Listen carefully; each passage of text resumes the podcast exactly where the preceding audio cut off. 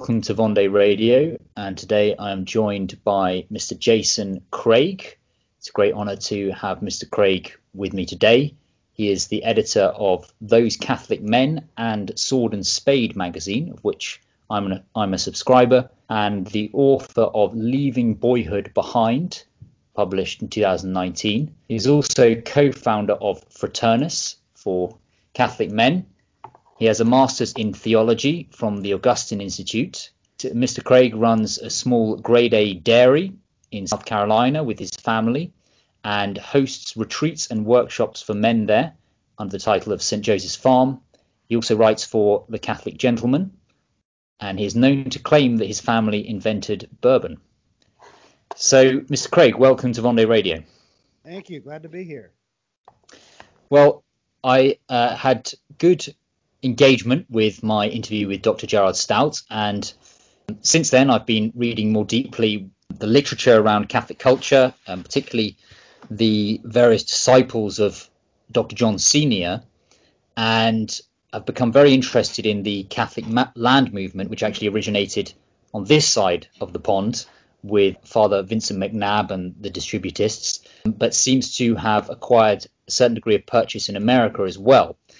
Now, as a man that's chosen a path of agrarianism, could you give us a little sketch of your life and, and how you, you ended up becoming a, a dairy farmer and the mission you have towards cultivating Catholic culture and particularly supporting Catholic men in doing so?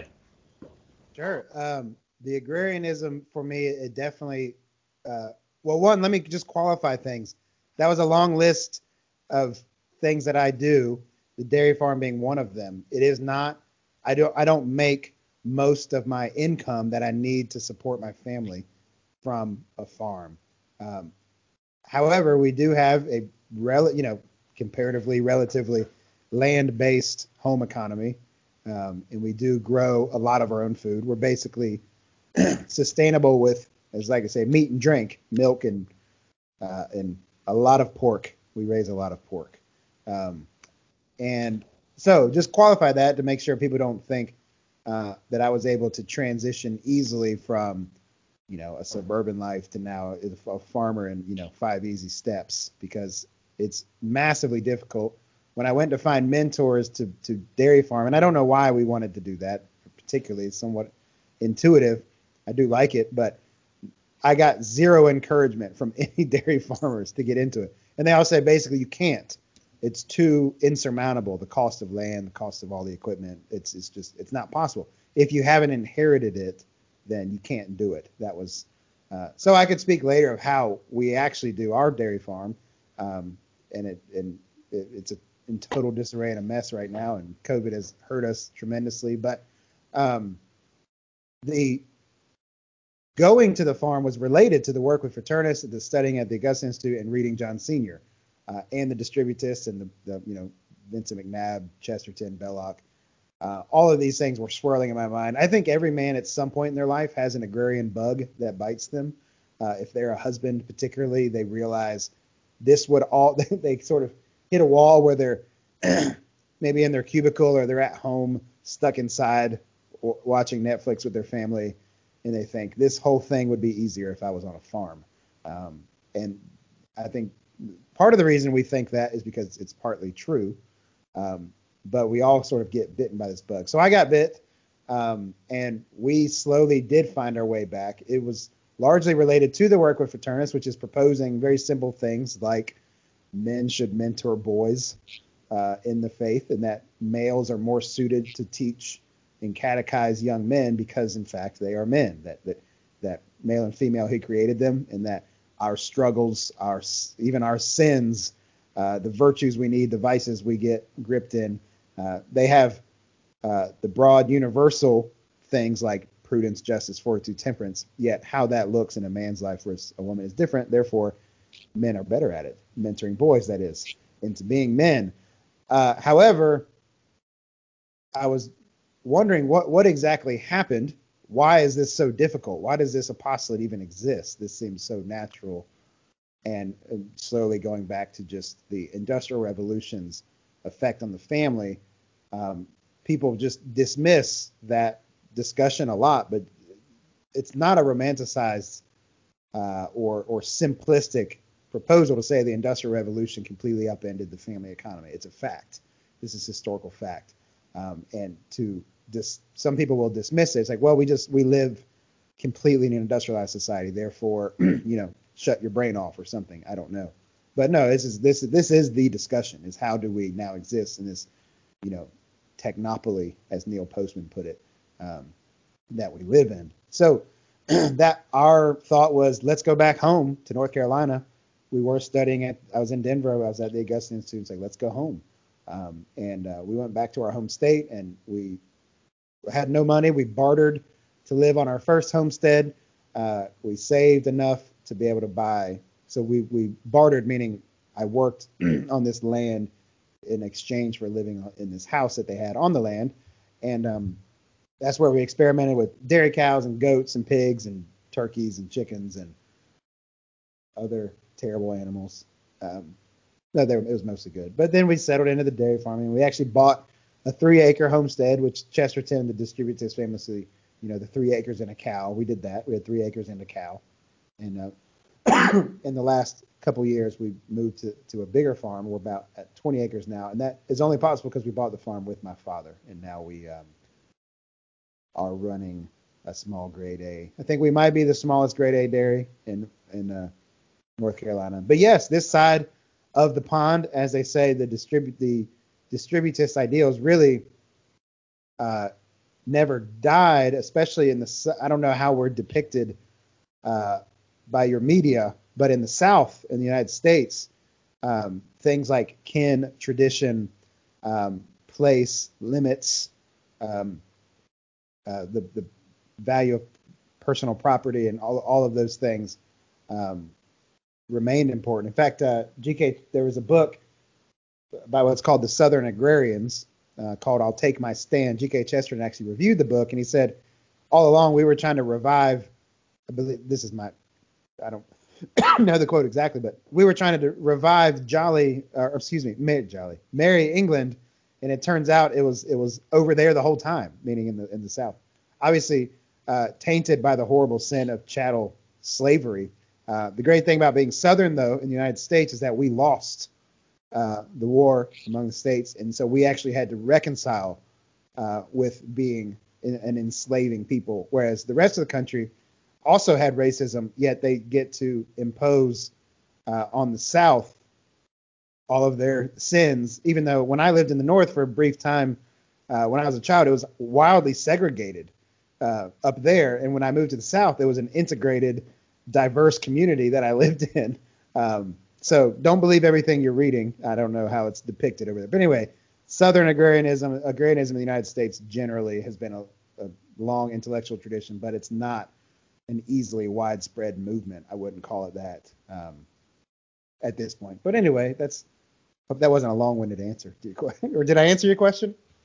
Yeah, absolutely. And uh, I'd like to pick up on a couple of your points there, uh, Mr. Craig.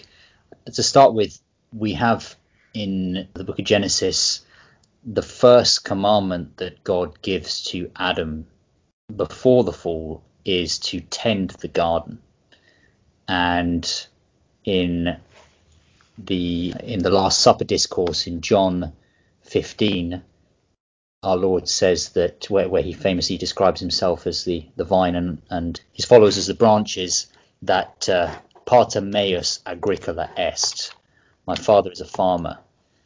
In 1946, Pope Pius XII gave an address at uh, the convention of the National Confederation of Italian Farm Owners, and he said, quote, Sin did in truth render labour in the fields burdensome, but it was not sin that introduced such labour into the world before there was any sin, God gave man the earth for his cultivation as the most beautiful and honourable occupation in the natural order.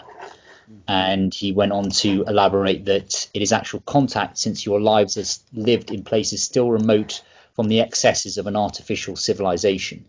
Under the Son of the Heavenly Father, your lives are dedicated to bringing forth from the depths of the earth the abundant riches which His hand has hidden there for you. Your contact with Mother Earth has also a deep social significance because your families are not merely consumer consumer communities, but also and especially producer communities. You are your being so strongly rooted in the family constitutes the importance of your contribution to the correct development of the pro- private and public order of society. You are called upon for this reason to perform an indispensable function as source and defence of a stainless moral and religious life. For the land is a kind of nursery which supplies men sound in soul and body for all occupations, for the church and for the state.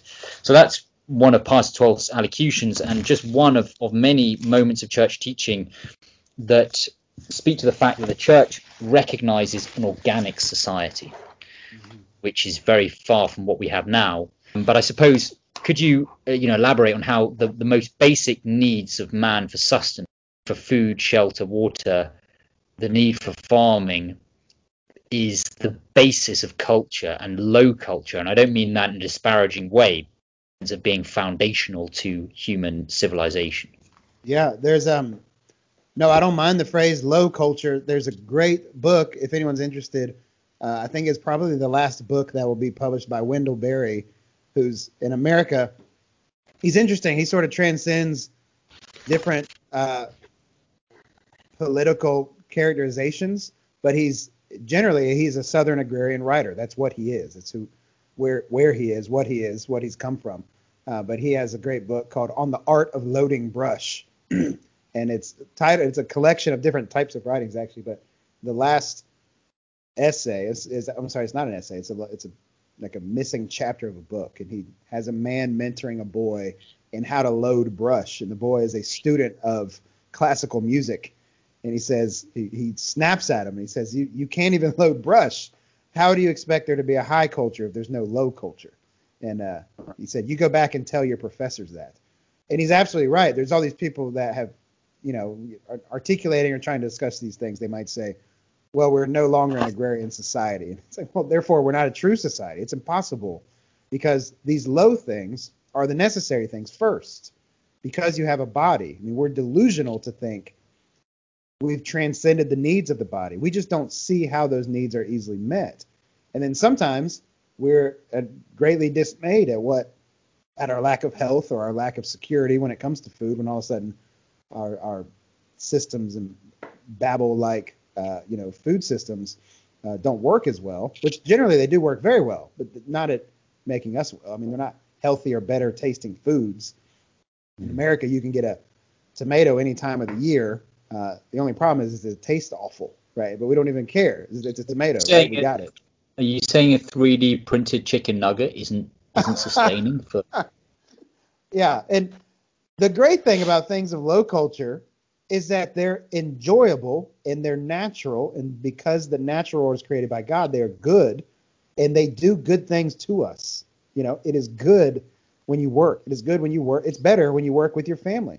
It's better when you work with your family uh, even better when you're providing your own basic needs and you're secure in those things. I mean, what is every all life, all economic activity? We're seeking a certain security, right? Now, dangerous to talk about this in the, the COVID era because that's like becomes everything. But what I mean is, it's good to know where um, my next meal will come from. It's better to know where next year's meal will come from. And when you're on the farm, um, you have a certain awareness of where that's coming from. And the actual doing of that work has the natural consequence, side effect of uh, strengthening the bonds with your family. So it's yes, it's it's native and nat- this isn't an idea. That's the thing. It's not an ideal. And that's the problem with agrarianism because it gets proposed as an ideal. When it's not, it's no, it's mm. actually a fact that no, this is the normal state of man that from from forever has been normal, organic, natural, it wasn't as if people like me, you know, some living in an apartment going to grad school made a decision to go live back on the land. Isn't he cool? No, this was this was this was normal and natural, and we've robbed people of that um, by displacing them from the land. And that's an important point of Wendell Berry too, is that we've displaced people from the land by policy. Not mm-hmm. it wasn't an organic development that everyone, and that's a myth that people fled to the cities to just bang down the doors of the factories to get inside uh, to see what those smokestack, what magic incense was being burned in there. That it's not true. There was economic and legal activity that was displacing them from their places, their land, and yeah, there was some security with the wage system, but that has that did not produce, um, you know, b- some budding of new wonderful culture uh, that is way better than what we had. Because we're all clamoring back to the village. It's what everyone wants. That's why we name our suburbs villages. Um, but yeah, as Pius the Twelfth says, this is the primordial vocation of man. Man, for us men, as you asked, um, this was our work before we even had a wife, right? It was it was husbandry before even husband. Uh, that was our job. You know, we had, to, we had a body and it needed to eat, and the way God ordained the world in its perfection was that we would work it. So, and in that though, it's a humble act. We are God already created the world good, yet He told us to work in it. So what that means is we're bringing to a greater perfection something which is already perfect. That's part of our, our sharing in His life, which is as Creator, as God. We get to share in that life by our work. Right? It was already good. We're just working within. It's that's very different from modern, you know, factories in the field agriculture. But it's we are cooperating with the created world um, in a way that God ordained that is teaching us something about Him. Right? Every contact with something He made is going to teach us about Him, and it's also teaching us about ourselves. It's tempering our, it's increasing our strength. And yes, there is nothing. I love working on the farm where the difference between men and women, physically, uh, even in the way we think and act, becomes manifest and not adversarial. My wife and I have no need to compete over who is better at using uh, the saw to cut something. I am. My upper body strength is stronger. I am better suited to that. And there's nothing adversarial about coming to terms with, I'm going to go get the firewood. Of course, she can help, but she's there, there's much better ways where she is more helpful and I'm less helpful. Um, and there's there's nothing. We're not at odds. We're not competing with the that labor has been divided in some sort of natural and absolutely equal sense, and we're just slicing up the pie of the labor on the farm. It's no, it's there's things that we're suited to as men and women that are better. Uh, that we are better. That I as a man am better than my wife because she's a woman. Um, that's beautiful here. There's nothing scary to our egos um, living there. So yeah, it, it is. And when it comes to your question of masculinity, I know there are other means to form boys into men, uh, but I don't know them. Meaning, I don't know them with firsthand sense knowledge. I do know that the work of physical labor, of using your body, helps to form the virtue of young men in ways that no amount of study or or information transfer will do. They need to come to grips with their own strength and direct it and temper it and increase it in a setting that is given to them by God to help form their character. That's why I love uh, in uh, Rerum Novarum by Pope Leo XIII when he talks about the forming of personality by working on the land. That a man forms his personality and impresses his personality on the land, where he becomes more of who he is, which makes sense. If Adam was placed in the garden, till and work, that's the command of God, that's our vocation, then we become more of who we are by working in that natural vocation. So it is a wonderful grace and gift to be able to work uh, close to land. And it's messy and it's terrible. I'm giving you all the romantic stuff. Um, my sons and I had a terrible week with the cows getting in the barn and completely emptying their entire intestinal tract into places where they should not have, and us having to clean up and deal with that. It's terrible. But at the same time, I don't have to manufacture. I don't need to give them lectures about being responsible. They see the poop on the floor. They clean it up because it must be done. I don't have to. We don't have to have a sit down family meeting about um, doing what needs to be done. It needs to be done. It's right there. Go clean the crap up. it's it's wonderful, um, and it provide it fills up for a lot of my own shortcomings as a father that I don't know another means that I would be able to I don't know pull these lessons out of flashcards or long drives to school or something. I don't I don't know where else that would happen. Not saying there isn't a way. I'm just saying I don't know those ways, and that is confirmed one by people's experience on the farm and the fact that our society is so lacking in character that it's obviously built on the farm. In that same address, I believe it's that address, Pius XII says the farm produces altogether different men. And that seems mm-hmm. to be mm. true. Excuse me. Don't worry, I'm coughing here in isolation. No one's in the room with me. Homestead isolation. The low culture then has correct conditions, these natural conditions, flowers is penetrated by grace and then flowers into beautiful high culture over time. So I recall going to Bavaria in southern Germany, which was a landscape until the 18th century dominated by the, the cloisters, which were the, the monasteries. And through the monastic, the, the just monastic government uh, and economic order, what that what that created was such a an agricultural surplus and, and time that the artists of the the late Baroque of the Rococo came from incredibly humble backgrounds and they adorned this bucolic landscape with the church on the hill, with the the Calvary by the road, with the cross on the mountain, turning matter into praise and so you have this inner transformation uh, from a from an organic society that can then um, flower into into something beautiful. And today we don't see beauty being produced in our culture because those conditions of, of, of the organic culture is not there anymore. So we we only produce that which is is ugly by and large, uh, with some notable exceptions. Um, so I, I, guess my question is, and this is something I've discussed on this channel before, is how grace grace perfects nature, and That's the problem with yeah, modern man is is denatured, so that that leaves people, let's say, kind of unreceptive to grace in this this postmodern world we live in. So how, how does the how do the, the rhythms of the seasons, the the life amongst nature of of agriculture uh, predispose one towards the, the reception of grace?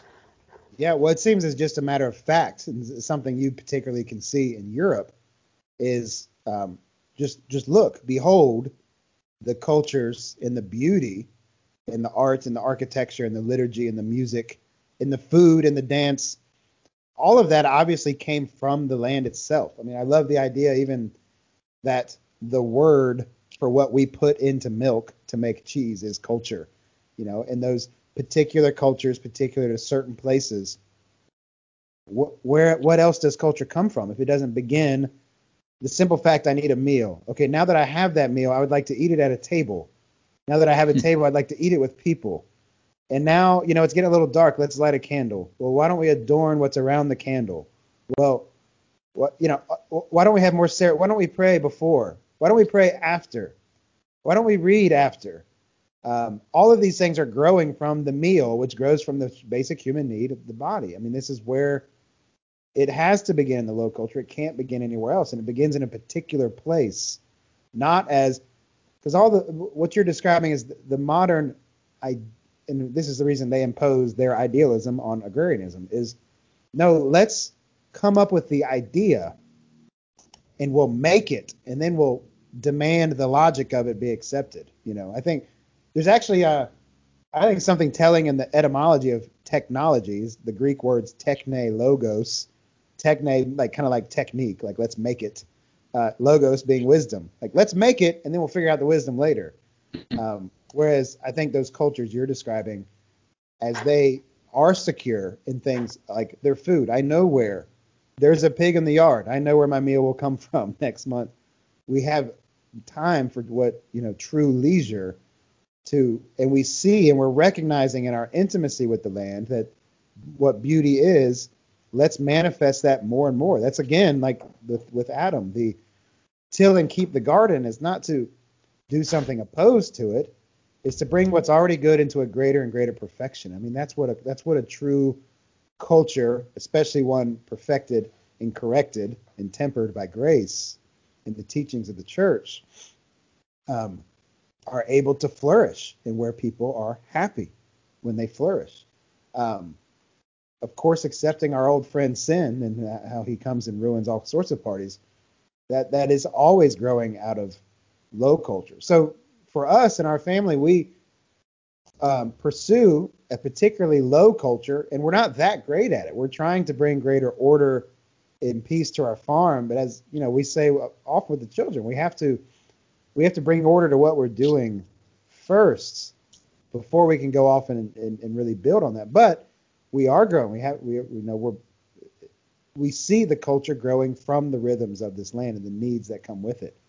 Um, so yes, when it comes to the purpose of our buildings, what they're made of, the liturgy, the rhythms of prayer, just being in contact with um, the world around us puts those things not in conflict, but in sort of a synthesis and integration.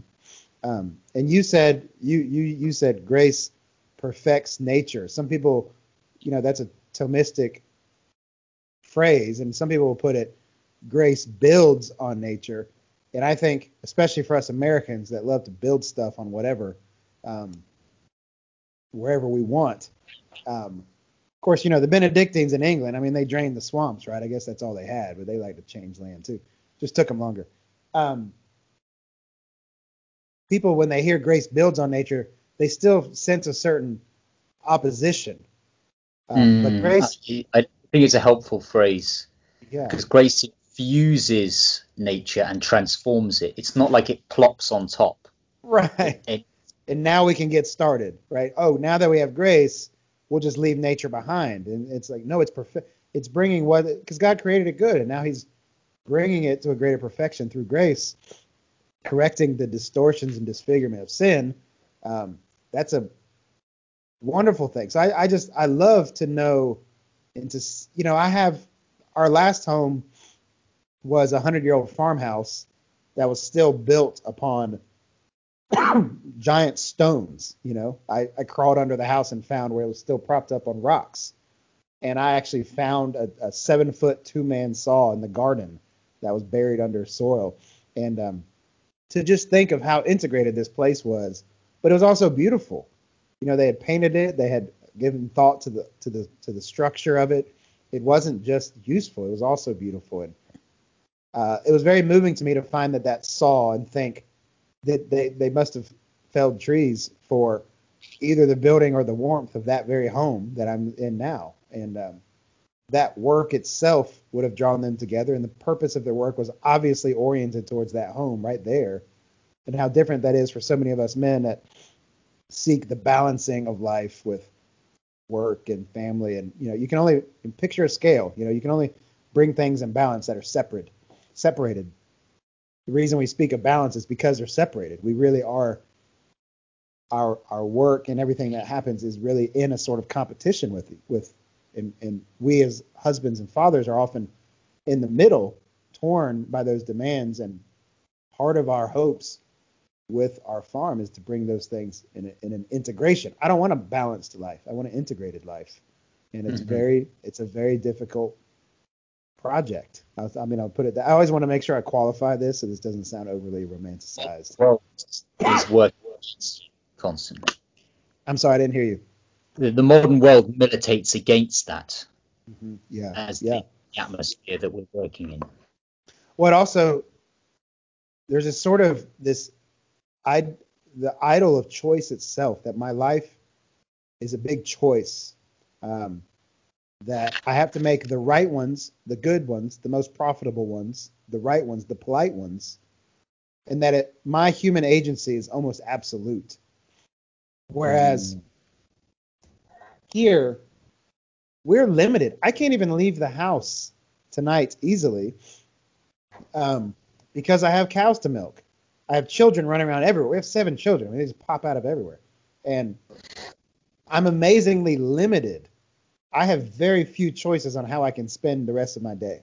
Um, and but in that I find the freedom, right, to be fully human and giving myself away in this work and all those things. But yeah, the, the as you mentioned, society puts those things apart, but also puts them before you and says, choose. You know, what are you going to choose? You choose your career, choose your family, choose this. Choose, you know, this pro-choice is the is the which of course you know in the most heinous image of that is that you can even choose to not be limited by the life of the child in the womb. You know, if you should so choose to to get rid of that thing, you even have that. I mean, it's just choice is now uh, absolute. Excuse me. Yeah, in, in the name of freedom, um, free freedom to sin, which enslaves us. Right. Just to go back to Catholic culture, it presupposes at least for the celebration of the holy sacrifice of the mass the ability to produce wine and bread. So at least that minimal level. No, no, no. Back up. No, back up. You're getting ahead of yourself. First, you have to produce the wheat and the grapes. You know, even right. even even the preparation of making them appropriate is an act of human culture before yeah. they ever get there. yeah, so it's not it's a hunter gatherer society cannot have the mass. Ah, that's um, a good observation. That's right. Yeah. So, and this is Roger Scruton writes beautifully about this, even though he wasn't a Catholic, but the how the the wines of Bordeaux were, were destined not to just be a, a, a beverage, but a sacrament. And uh, Martin Mosebach uh, talks about this as well, how nature gives liturgy to God, and how the there there is a song of praise in nature for the the bees whose wax will, will go to produce votive candles, uh, and the, the grapes that will will be transubstantiated into the very precious blood of our Lord. Uh, so there's an integratio there. How is Catholic culture uh, genitum non factum, right. begotten, not made? Right. Well, this is a little. I think you read where I've written that somewhere. Um, I, I use that phrase a lot, begotten, not made, uh, especially, excuse me, with. Um, I can meditate on it for days, months. well, it's I, I can't escape the phrase now because it. I really think we are. I mean, when it comes to again back to this choice thing, you know, the idea of family and place. These are all things that you inherit. They're all gifts. They're not achievements. They're not accolades. You didn't earn them. Um, they're born, right? You're you're born in, and to be able to respond rightly to a gift with good stewardship and gratitude is a totally different disposition than look what I can make. Um, you know, it is just it's the Tower of Babel versus the Garden of Eden. I mean, they're just totally different um, dispositions, and I don't think even we realize how often we we we we, we refuse what is given. We refuse the gift of nature, of grace, of kin, of family, of and we we really only value that which we make happen. and I don't know I know my culture more intimately. That's a particular particular for Americans is that our confidence in being able to build ourselves out of any problem has, has been practically helpful in lots of ways, uh, but it's partly delusional in other ways. They overwhelm them. What's that? Americans don't solve problems; they overwhelm them. That's right. Yes, uh, uh, indeed. Uh, so I actually, in, in even um, you know, my our good our shared friend Jared Staudt, I believe you mentioned Jimmy Mitchell. One one of the things I don't like is you know, if you look today at, at, like lots of Catholic websites, how many of them say something like building Catholic culture or rebuilding culture or rebuilding Christendom or building back Christendom better or make Christendom great again? Um, there's this great confidence in human agency that I understand. We can't just sit around and do nothing and talk on uh, your radio show all day. But at the same time, we uh, it is begotten, not made. We have to submit to these things as if they were true because they are. Um, and there's an organic growth that we have to submit to and realize that we cannot right this ship quickly, easily, programmatically, systematically. Uh, as Wendell Berry says, the modern man thinks the simple formula of um, science plus political will equals the solution. Um, Mhm. We have to again what I think we're actually proposing in some of these ideals, especially agrarian and specifically Catholic agrarianism, is not a submission to an idea, but to reality itself, in that we are going to relinquish a little bit of control and and in doing that find freedom in responding to the truth as we perceive it, which is what the you know the, the you mentioned the artist earlier who had the leisure and the ability because they're secure to look at the world as it is and their response is to try to reflect the beauty of it in their art and in their culture and in their person. And that is just it, it's subtle. I know it sounds esoteric but it's not. It's it's eminently practical as well. That's a totally different disposition to go against the the world thinking i don't have to conquer it. I mean i was, I was struck recently by just the the um the beatitude of blessed are the meek for they shall inherit the earth. Inherit is a gift. The earth is a place. It's i never even thought about how tangible that is. I don't know how exactly that's going to work out. I think of most of the beatitudes as beatific vision. But the meek it really seems as if the strong have conquered the earth to think that the meek are actually the ones that will inherit it. It'll be given as a gift not as a, a conquest. Is just th- this entire disposition is different. I think it's actually the disposition of faith and the disposition of um, believing that truth is truth and that one ought to discover and submit to it as soon as possible and in all ways possible. Yeah, one of the, the paradoxes uh, Chesterton mentions, I think, that the more one is bound to the responsibilities, the duties of, of matrimony, to family, to place, to community, to nation, the more one is free. The world has the opposite understanding, of course. Yeah, which you know Uh, a hilarious thing that happens on my farm a lot. I am a I am a man who works from home who has a dairy farm. I have seven children. I am so lacking in freedom. It's amazing you and I are even doing this right now. My I am totally Um, en- encumbered. And you know who comes to the farm all the time? Successful, unlimited, free, wealthy at a young age, young men, unmarried men. Um, they come here looking for direction, and I think to myself, why have you come here? I mean, aren't aren't you the ideal of what? And they are. I mean, they they epitomize what they've been sold as. I mean, they're they're Jeffrey Epstein, man, except without getting caught.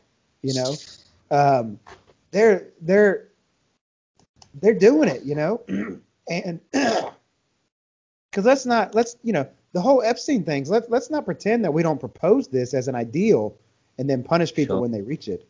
Um, the hypersexualization of everything. Sorry, make sure I qualify my comment there. Um, but these young men have it all, and they come here asking me for something. I, I tell, I've got nothing for you. You you get married and find a place and stop. I, I don't. This isn't a complicated form. I'm sorry, I don't have the list of best practices for how to be human, but I'm pretty sure it means bind yourself to things that you love and you are bound to, and they are bound to you. That might be a good start. But yeah, it's quite a paradox. I'm, what are you doing here on a dairy farm?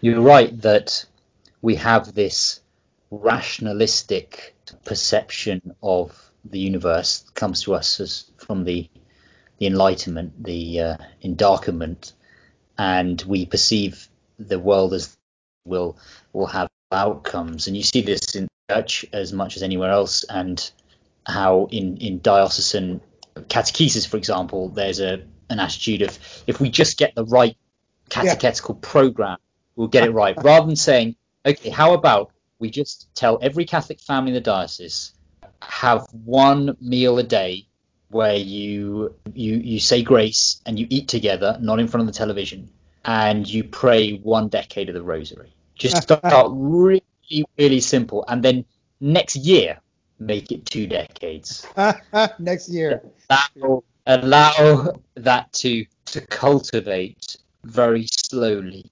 But we don't have that that trust, No, that faith in, in No, we- nature to be able to say that.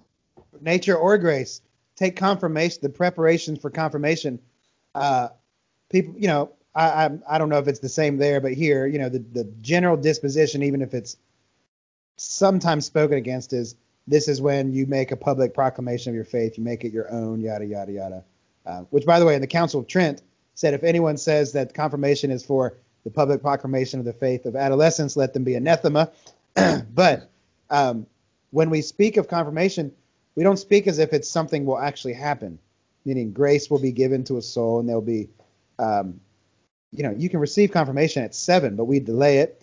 We pile on, we delay it to 14, 15, 16. We pile on requirements, community service. There's just some, man, if we just say something, they'll get it finally. Um, whereas if you look at the canon law of confirmation, there's three people that see to the suitability of a child being confirmed their parents, their sponsor, and the pastor. My son is behind the screen. You can't see this. He's come to interrupt me and show me that he made a crossbow. He made a crossbow and he's firing it, and it actually works. Maybe we should. I, I wish this radio was a. If it was a video, I would show your listeners. Um, anyway, when, but when it comes to confirmation, uh, you know, in the time of the Council of Trent, the, the you needed to know basically the Our Father and the uh, and the Creed to get confirmed. Um, yet there was there could be a comfort in knowing that you're imbued with an entire Catholic culture all around you.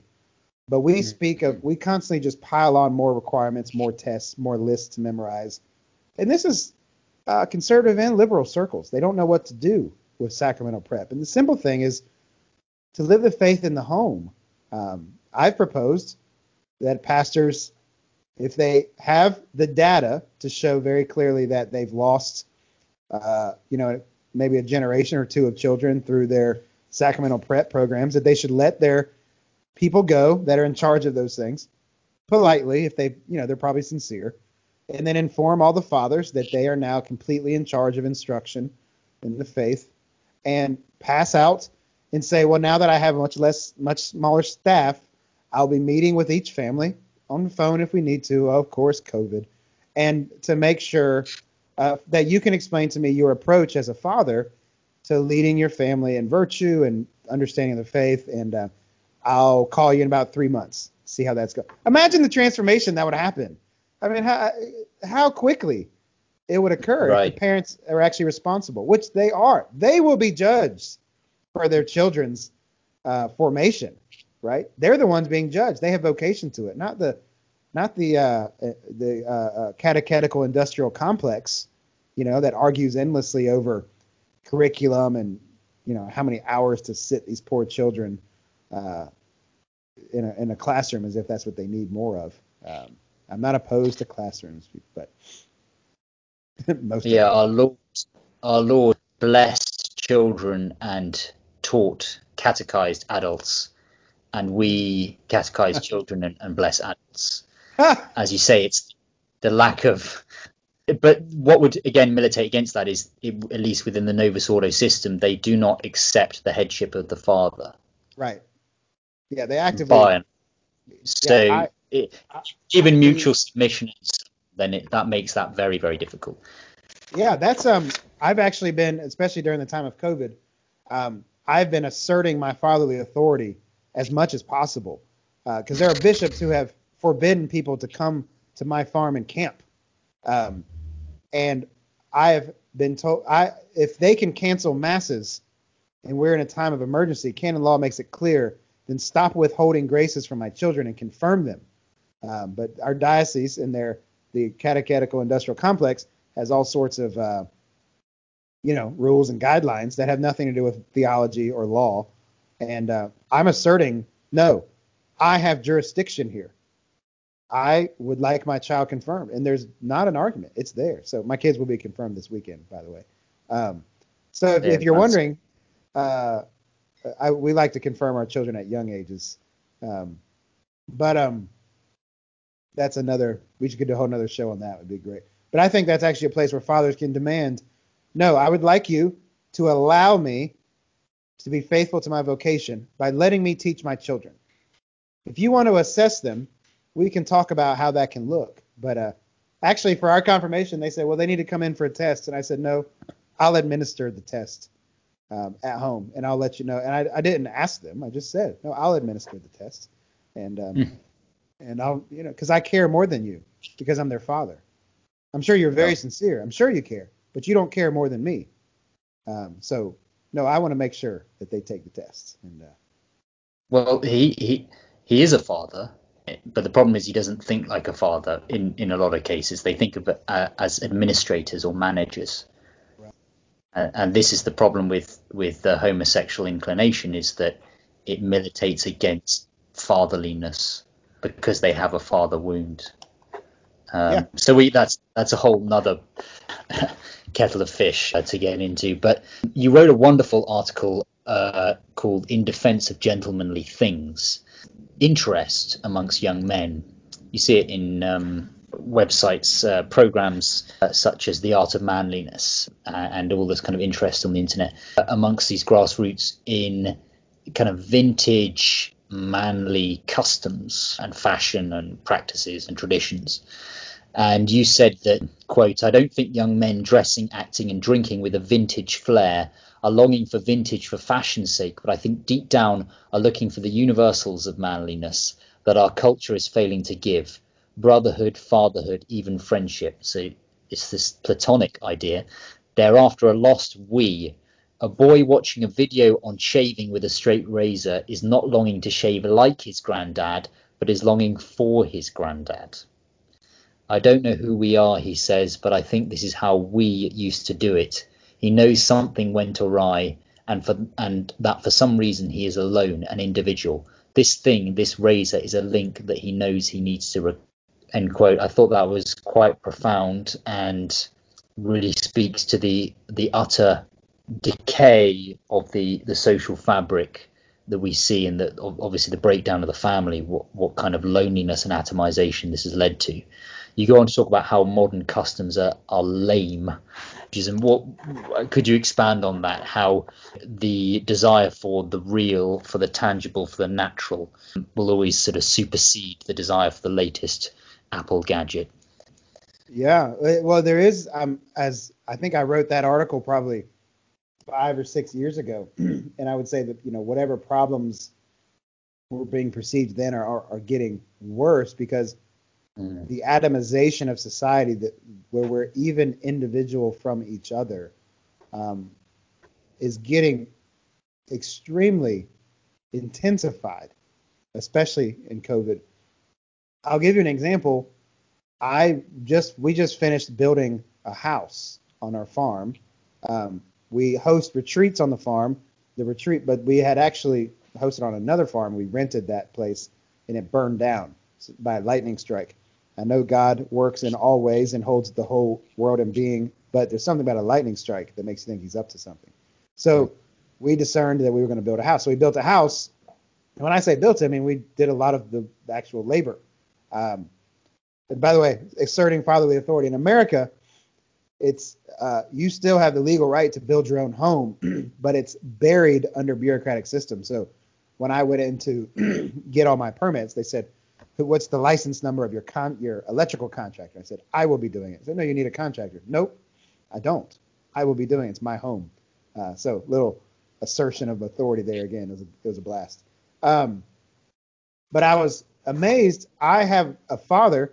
Um, you know, he's great and terrible and lost in many ways, but he's he's worked in construction his whole life, and our bond was strengthened immensely because I refused to look up on YouTube how to do anything, um, and it strengthened our relationship as father and son because I needed him um, to be able to complete the work. Had I bypassed him, I probably could have figured out how to run a circuit and wire a three-way switch via YouTube, but I watched zero videos, and um, I think that's somewhat by habit and disposition, but also uh, trying to not allow the technological solution to be the answer to all my problems, um, but looking for the human and the natural solution, which is often you know, the byproduct, like we were saying at the very beginning of this, of the natural solution is all, that it's also good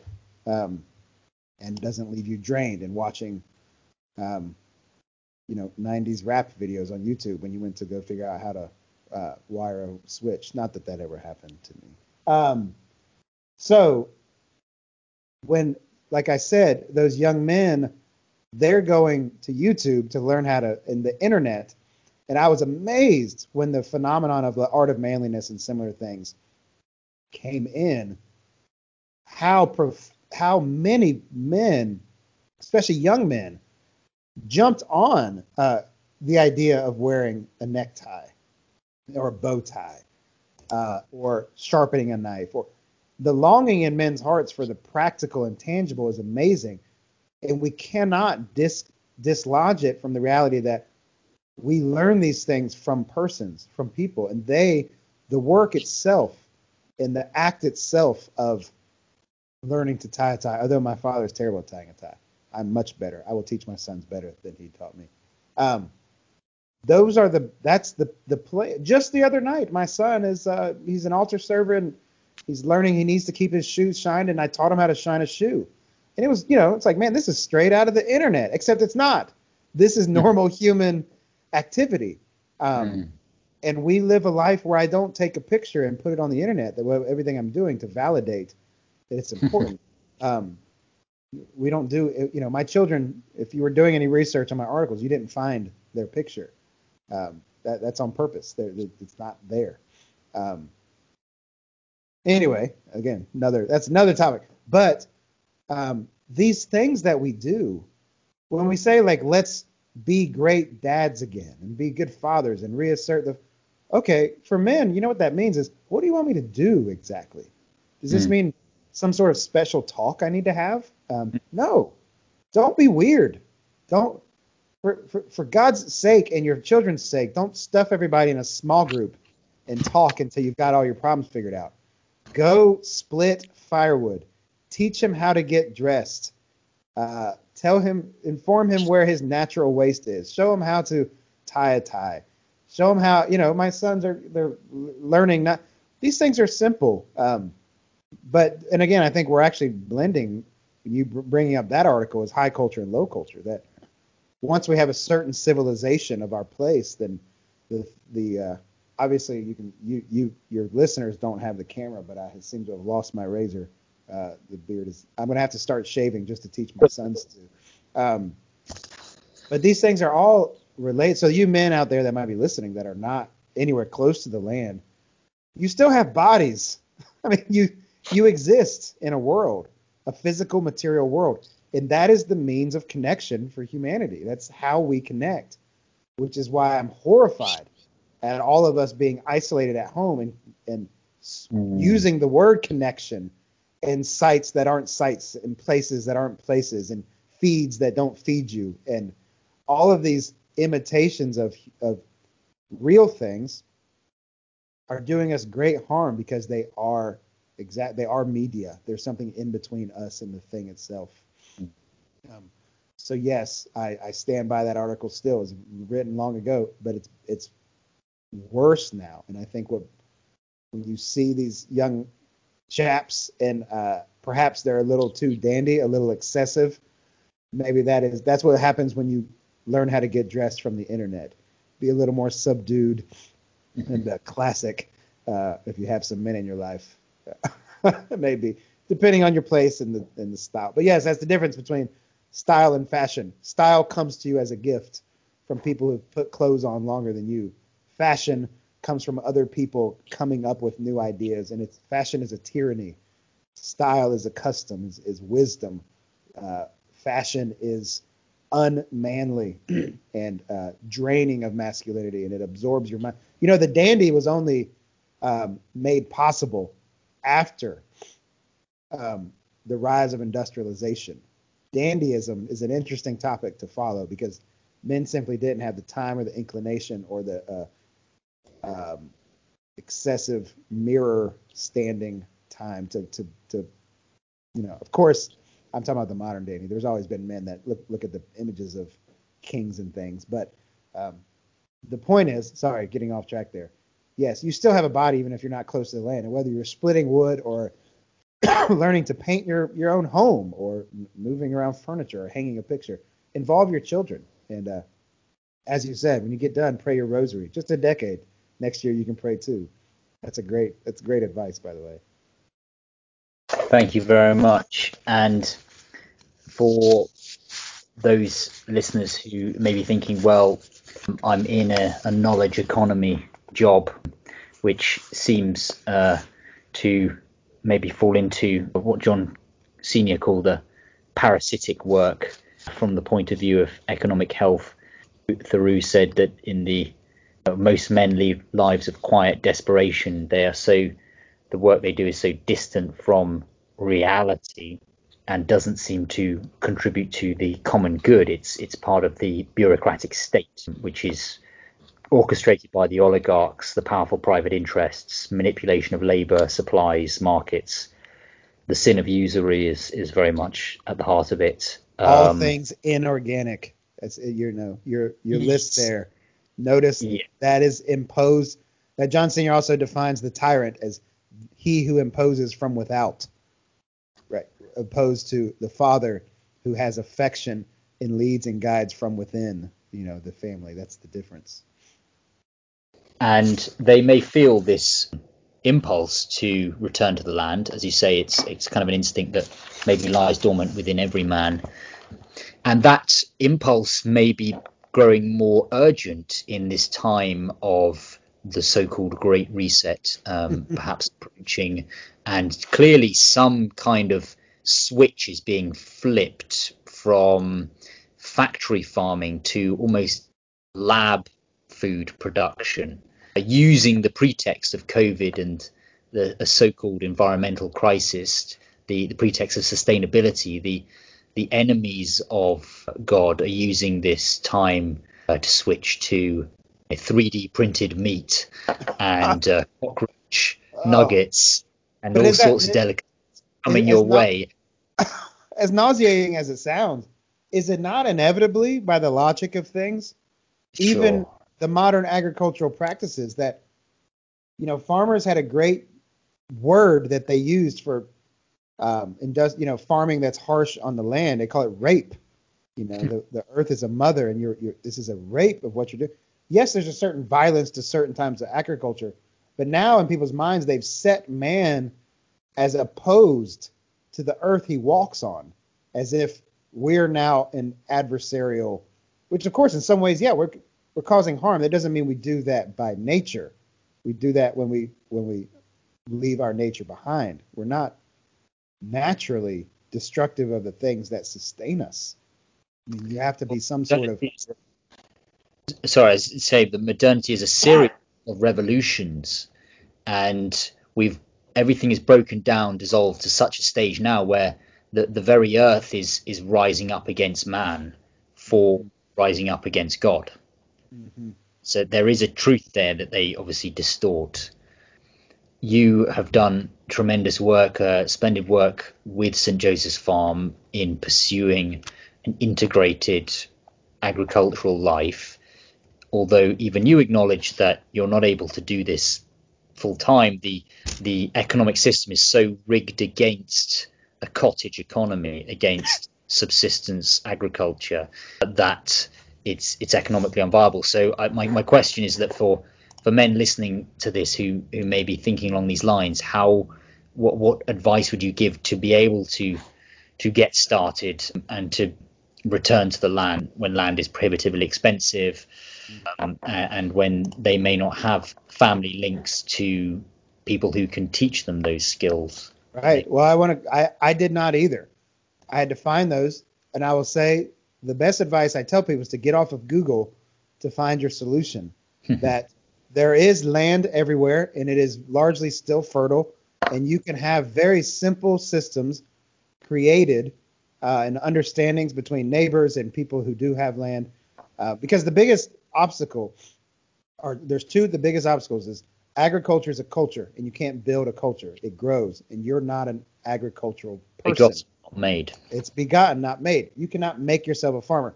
I'm wildly offended how often managers of things call me and say, well, I, what I want to do is use all my my money to buy a farm, and I'll let other people farm it, and I'll manage it. uh, anyway, so you don't have the culture, you don't know how, but don't despair. Get started. Plant a tomato. Um, next is, and you need to find mentors and things like in, in that realm. But uh, and then the, the other cost prohibitive or the, the thing that's prohibitive is is the cost of land. It's land is artificially um, inflated because it is no longer valued for its uh, true agricultural purposes, but as a, essentially a status symbol in a, a state alone. It's not a, mm. a, a, it's not valued for what it can actually produce, which is sad because then the people that own it don't have an affection for it and they do things like, you know, my neighbors who live in Virginia and own 90 acres and logged it all. Who cares? We got the money from the log, you know. Um, and they're not caring for it and planting it back or anything like that. so my point is, just get started. Um, you are in an agrarian society, you are an agrarian creature by nature. Um, if you can support local farms, you, if you can't grow any food, that's fine. But grow a tomato, barter, um, just get off the screen and interact with people. Even when I was beginning this, I was living in an apartment in Denver, Colorado. I happened to notice my neighbor across the street had this big old empty lot. I said, Can I plant a garden there? He said, Yeah. So within 20, 30 feet of my window, I had a garden in the middle of you know a city. Um, I, I don't want to propose too many ideas because I, I'm actually astounded at human ingenuity when you sort of just get off of trying to find the solution on your your search results um, and just step outside. It's amazing how simple even the precepts of the gospel, you know, love your neighbor is, is, is so practical. Uh, and agrarianism is not an impractical ideal. It's the most practical thing you can possibly think of because you need food every day, uh, multiple times a day. So, anyway, I would say just figure out how to find a simple connection to it. If you're interested in actually farming, is just find a mentor, find somewhere to go and, and start and just work within the place where you are. It might be impossible for some people. I don't know. Um, but we found a home we could barter with. I found some mentors Actually, I live on the farm of one of my first mentors, but I'll, I can wrap all that up and simply say you can get started where you are. I'm living on the farm of one of my first mentors, and I just looked him up and asked him to teach me something. He, he told me to shut up and buy a cow. So I bought a cow. Actually, I bought two cows, and we just got started. I mean, just get started. Don't be fearful of failure. Um, there's a article out, and the, there's a new magazine out called Hearth and Field, sort of an agrarian Catholic magazine um, that I have an article in about some tips when you're getting started. Um, but you, if you're not, if you're interested in the in the the value of agrarianism and you can't actually be a farmer, that's also fine too. You know, Chesterton was not a farmer; he just wrote about us a lot, um, and that's fine. There's there's very good ways that you can support and secede uh, or support the good and secede from the bad. And you just need to figure out what that is for where you live.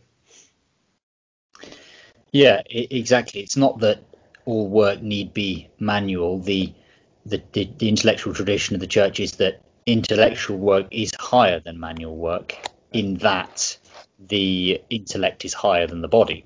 The, the arch- architecture is a more noble occupation than carpentry, not to again denigrate carpentry or anything else, but sure. that a carp, the glazier, the mason, and understand not just how those crafts work, but why and how they integrate.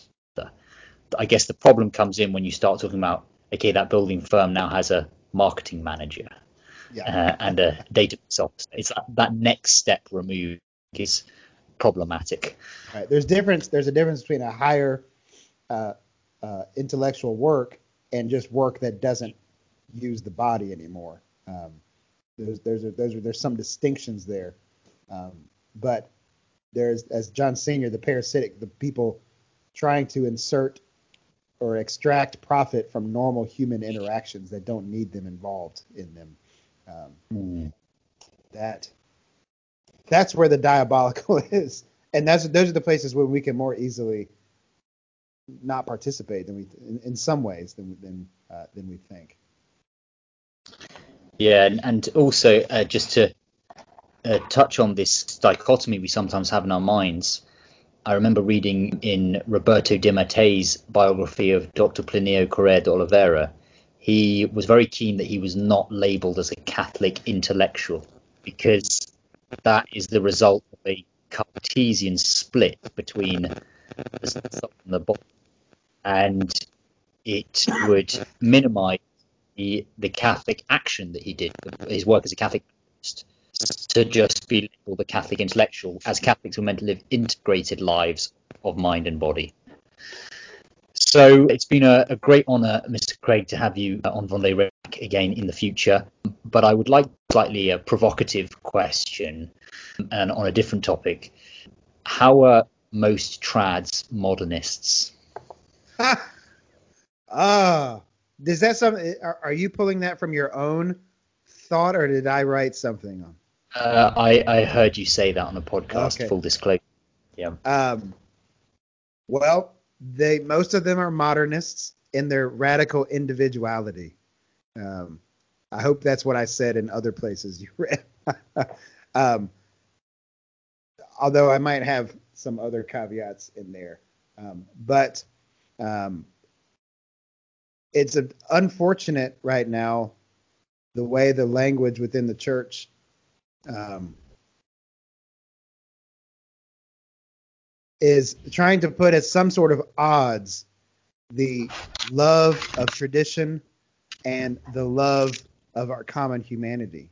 Um, and sometimes both sides um, entrench themselves in, in ways that are strangely opposed. And I think um, trads, which I, I have attended almost exclusively the Latin Mass for uh, about 12 years. So um, I'm not speaking throwing rocks inside, um, or I'm from the outside, I should say, uh, is that our radical need for one another and the love of neighbor and the love of each other gets dismissed as some sort of you know nonsense of the Francis sort, um, when it's actually if we want the culture that we love and we believe is received through tradition um, to be what it is, then we really need each other.